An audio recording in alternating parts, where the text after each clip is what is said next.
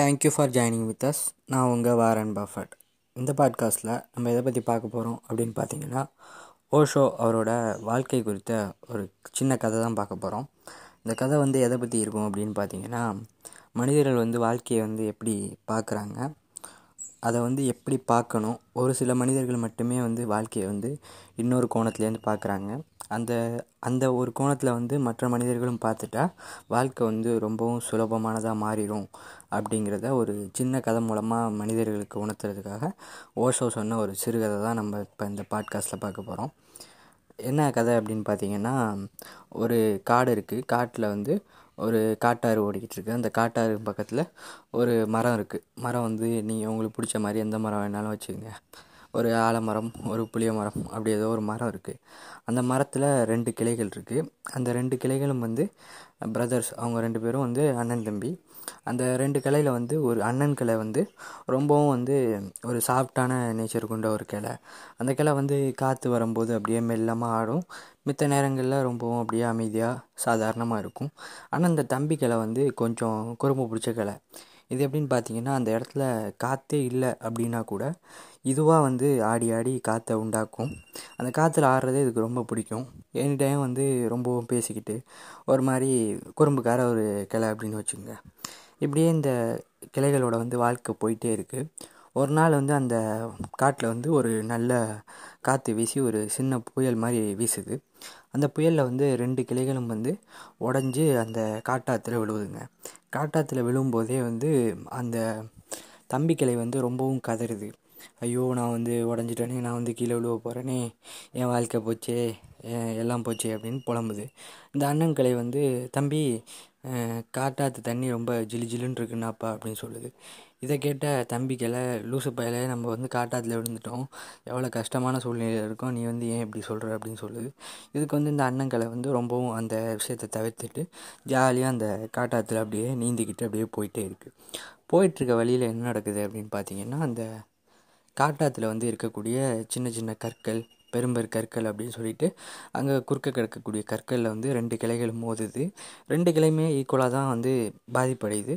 இருந்தாலும் ஒவ்வொரு கல்லுக்கும் ஒவ்வொரு இடிக்கும் வந்து இந்த தம்பி கிளை வந்து ரொம்பவும் உணர்ச்சி வசப்பட்டு கத்துது கதறுது. எனக்கு ஏன் இப்படியெல்லாம் நடக்குது? நான் ஜாலியாக இருந்தேனே. என் வாழ்க்கை போச்சே எல்லாம் போச்சே அப்படின்னு கத்துது.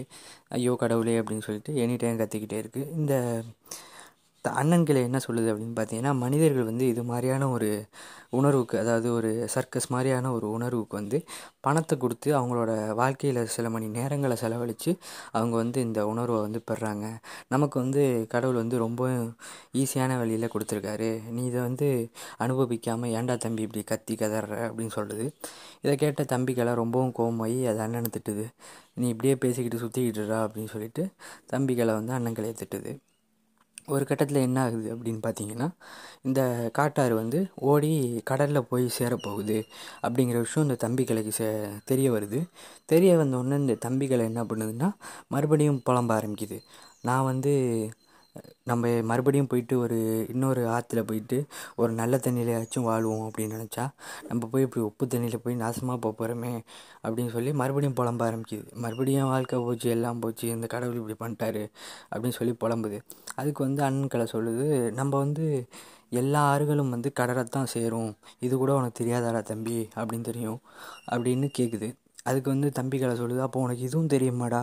இதை தெரிஞ்சுக்கிட்டு நீ எப்போ அவ்வளோ சந்தோஷமாக இருக்க? அப்படின்னு சொல்லிட்டு மறுபடியும் அண்ணன் கிளையை வந்து தம்பி கிளை திட்டுது. இதை திட்டும்போது இது போயிட்டு கடலில் போய் சேருது.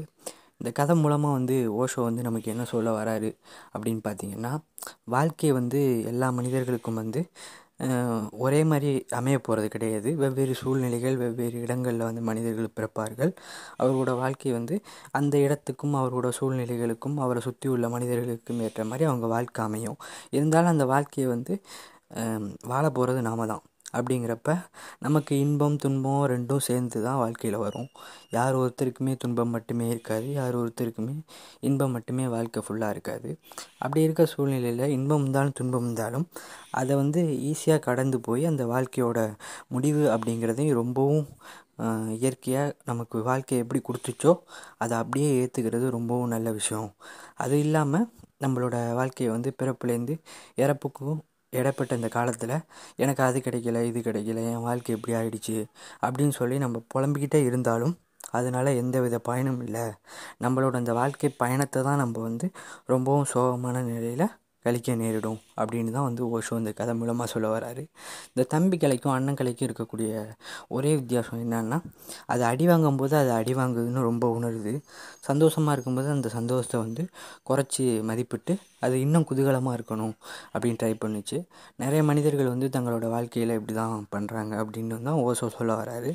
தங்களோட சந்தோஷத்தை இன்னும் பெருக்கிக்கணும். தன்னோட தேவைகளை வந்து இன்னும் அதிகப்படுத்திக்கிட்டு வாழ்க்கையோட அடுத்த கட்டத்துக்கு போகணும்னு நினைக்கக்கூடிய மனிதர்கள் துன்பங்கள் வரும்போது அந்த துன்பங்களுக்காக ரொம்பவும் இடம் கொடுத்து ரொம்பவும் வருந்துறாங்க. தன்னோட வாழ்க்கையை வாழ மறக்கிறாங்க அப்படிங்கிறதான் ஓஷோ வந்து இந்த கதை மூலமாக சொல்ல வர நீதி. அப்படின்னு நம்ம எடுத்துக்கலாம். இந்த கதை வந்து ஓஷோவோட சிறந்த கதைகளில் ஒரு கதை. இந்த கதை வந்து உங்களுக்கு ரொம்ப யூஸ்ஃபுல்லாக இருந்திருக்கும். இந்த கதைக்கு அப்புறம் வாழ்க்கையை நீங்கள் பார்க்குற விதம் மாறி இருக்கும் அப்படின்னு நான் நம்புகிறேன் தேங்க்யூ